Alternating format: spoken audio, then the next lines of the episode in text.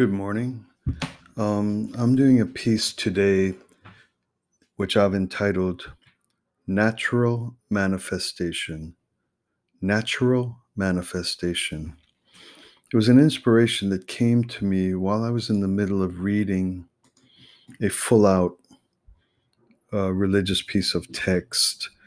Um, in this particular, I'll read it in a second. In this particular text, uh, it it it operates from within the framework of your classical Abrahamic theism, in which God is perceived as a uh, a personality rather than a force, and further, God is perceived as parent, as a parent, which is characteristic, I think, most fully in Christianity. In fact, many Christian theologians have marked this as a sign of a, a radical point of spiritual uh, evolution in the line of Judeo Christian thought. So, in the Jewish piety, you will have a God who is an intimate uh, partner of love and care and desire for the positive welfare of those with whom God has a covenant. So God develops his relationship with Moses, uh, with Abraham, Isaac, and Jacob, and later with Moses, as a person who is providing the the, in, the, the intimate relationship, namely in covenant, the bond of agree, I'll do, you agree to do this, I agree to do that, and the person with with with whom we are in covenant is infinitely uh, dedicated to our positive welfare.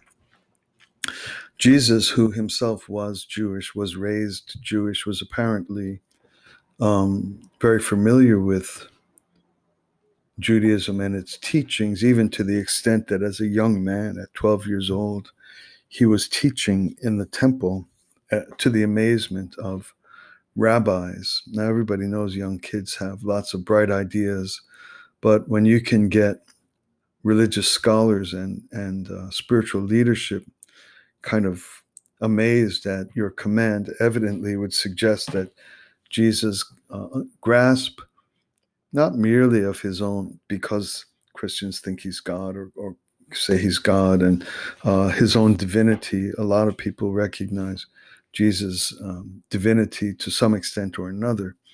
It isn't merely that this is just a figure in touch with brilliant ideas, but he was in the explicit context of a Jewish environment in which he was teaching and is reported to have commanded the attention of rabbis. So, uh, and so, uh, for those interested in studying that particular line of spiritual development, one of the things theologians, and I think especially probably Christian theologians, note is is that Jesus brought an, an added dimension of intimacy into the potential of the divine human relationship so that it isn't merely a covenant with an all powerful figure who has our welfare infinitely at God was called him his infinitely our welfare as the soul of God's desire for us.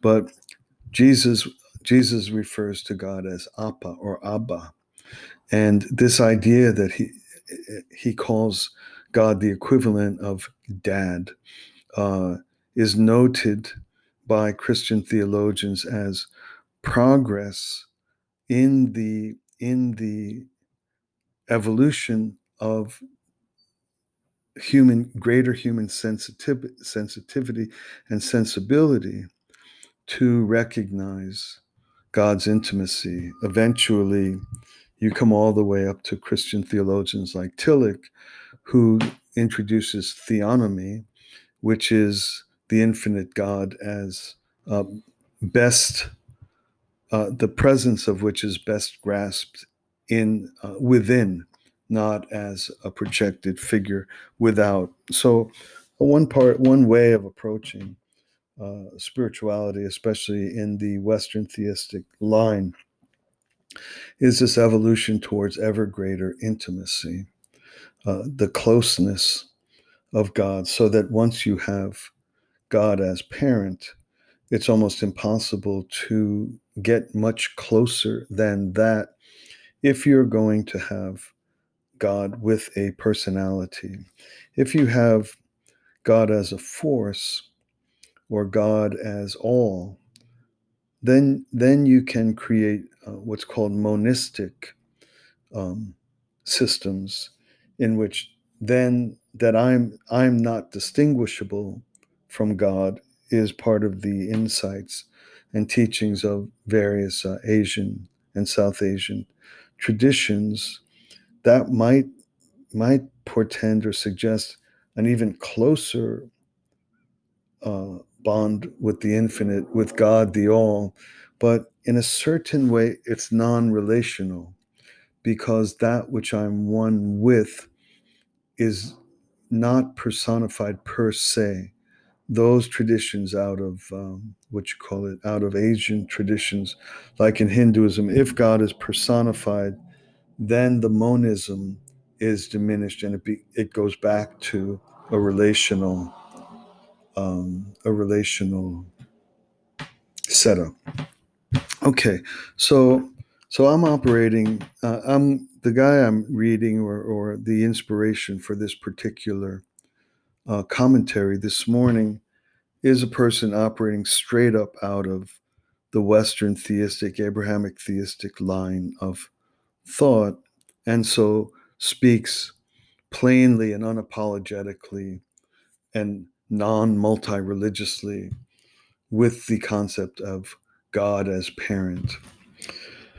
So the so the writing or what what uh, says as God created human beings, He reaped the benefit of having children, and at the same time enabled children to have the benefit of having parents.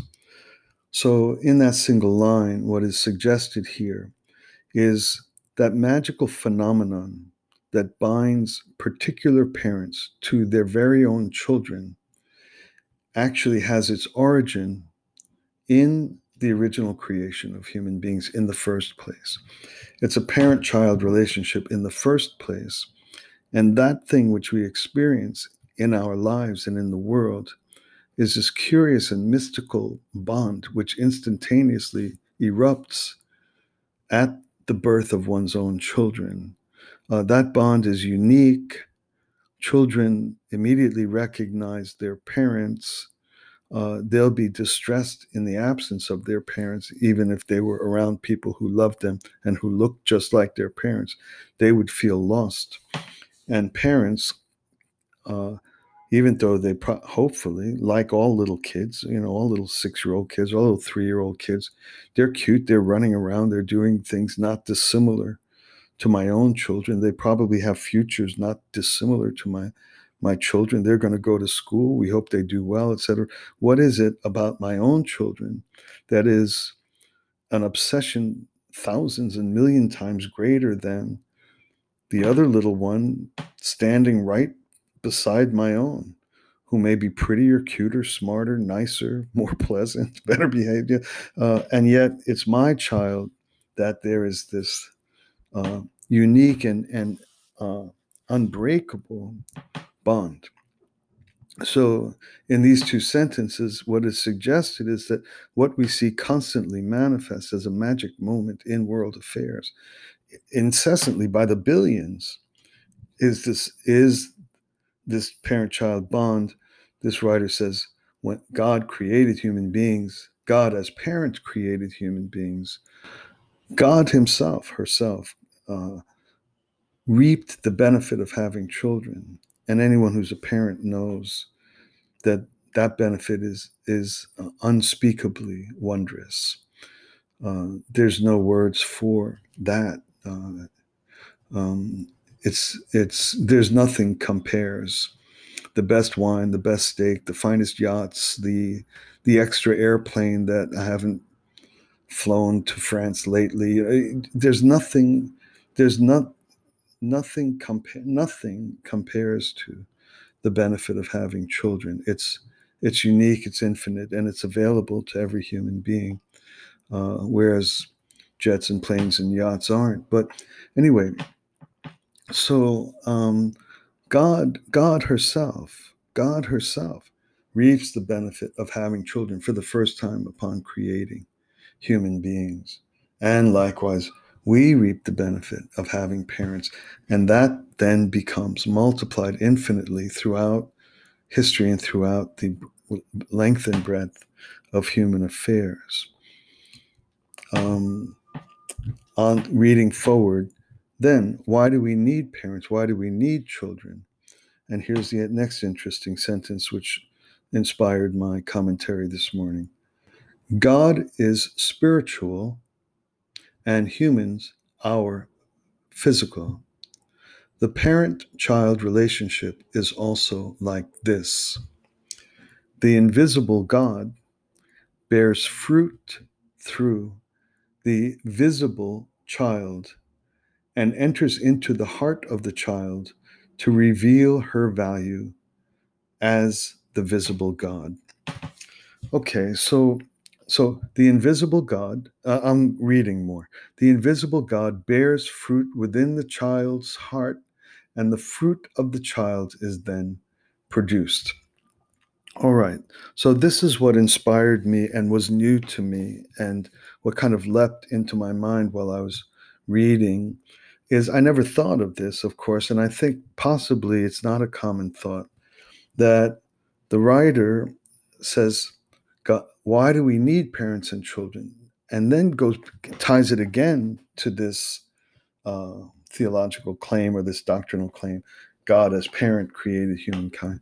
God is spiritual and human beings are physical. And I never thought of this. Usually we think of ourselves as physical we have uh, conjugal relations. We produce children who are physical. We generally tend to think of this phenomenon as physical. Uh, it's nothing but physical stuff going on. There's sex going on. There's sperm and eggs going on. There's pregnancy going on. There's, I mean, it's it's physical beyond. It's physical to the end. You can't get more physical than that. And all of a sudden, there begins to start to emerge uh, a little physical creature, cells upon cells upon cells, starting to look like a human being very early on in the process. And eventually, with the smack of the doctor's hand and the tiny little behind, boom, you know, it's breathing air. And now you've really got, now you've really got something that uh, there's no doubt is a physical uh, creature. It's got plenty of, plenty of thoughts right then. So, so, um, this reading is what this reading is what kind of shattered my unexamined assumptions about the nature of um, child uh, creating children and i've not consciously but just tended to have it as the basis of my thoughts is it's just an, an endlessly physical thing from start to finish and then you get a little physical creature that starts growing up and putting on its socks and growing out of its clothes. And it's just physical physical physical.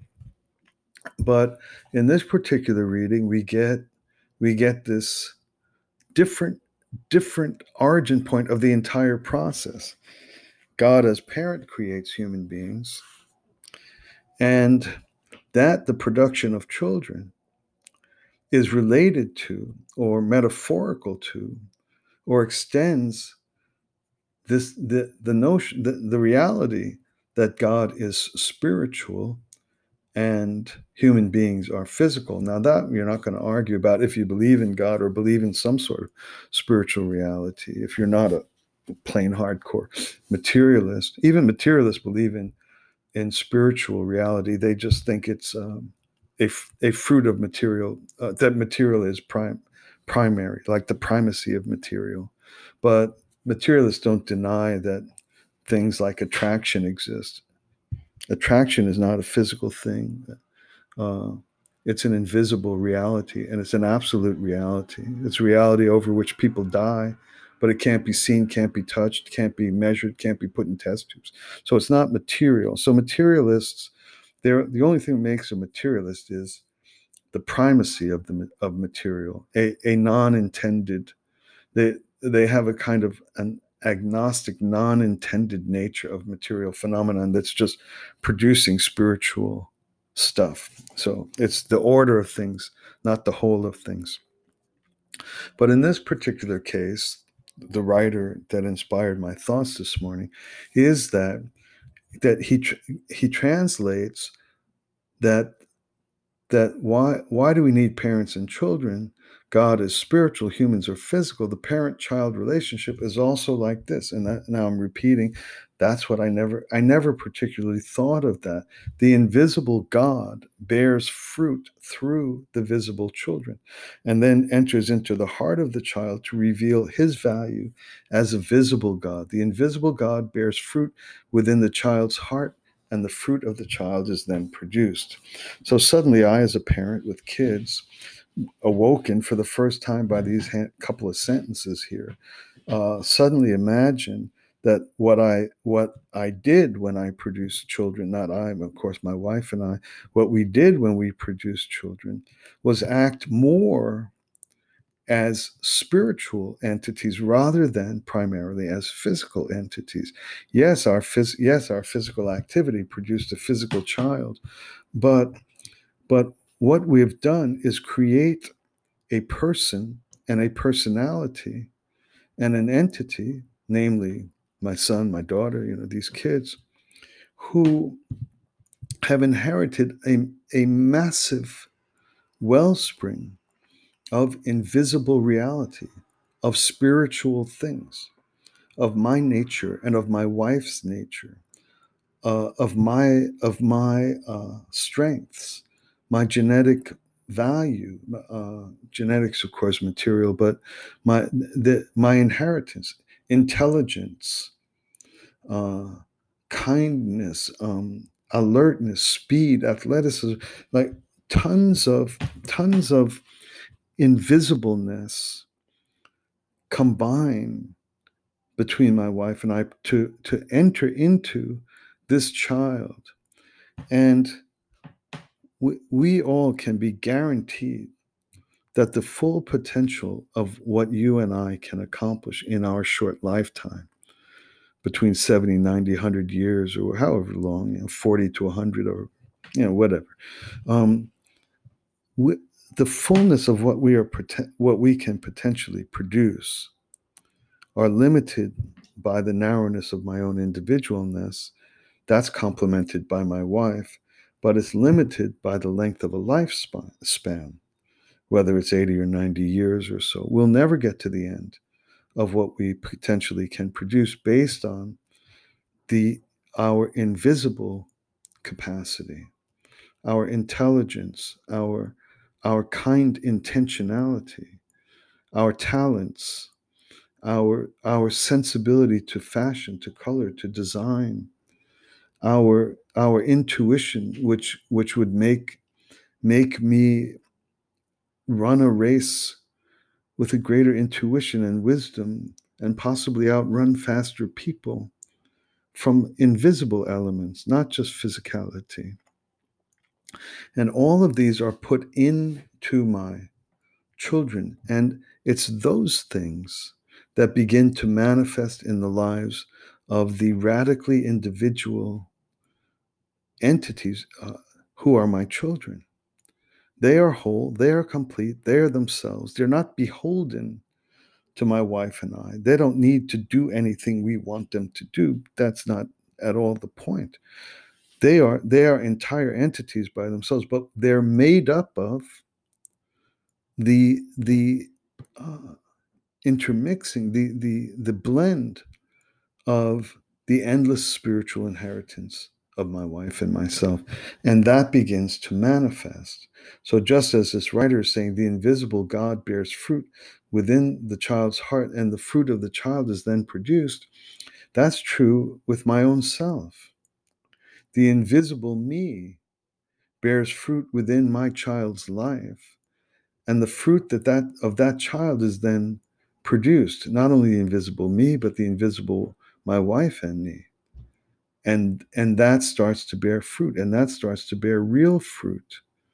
Watch my daughter talk to a friend. Watch my daughter help a person in need. Watch my son uh, uh, make short work of putting a whole house together or whatever their particular skills and talents are.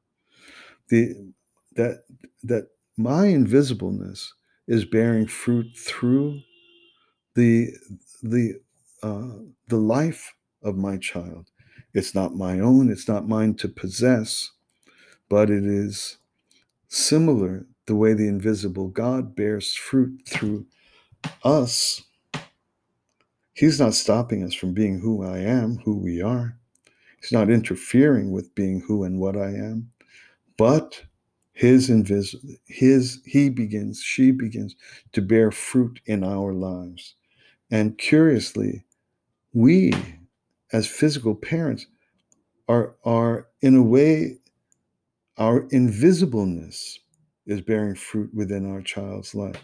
So this particular spiritual or or uh, uh, piety that has to do that go, goes along with the theism of the West uh, introduces the entire phenomenon of parent-child uh, in ways that translate into our access in a way to those ways in which I myself am divine.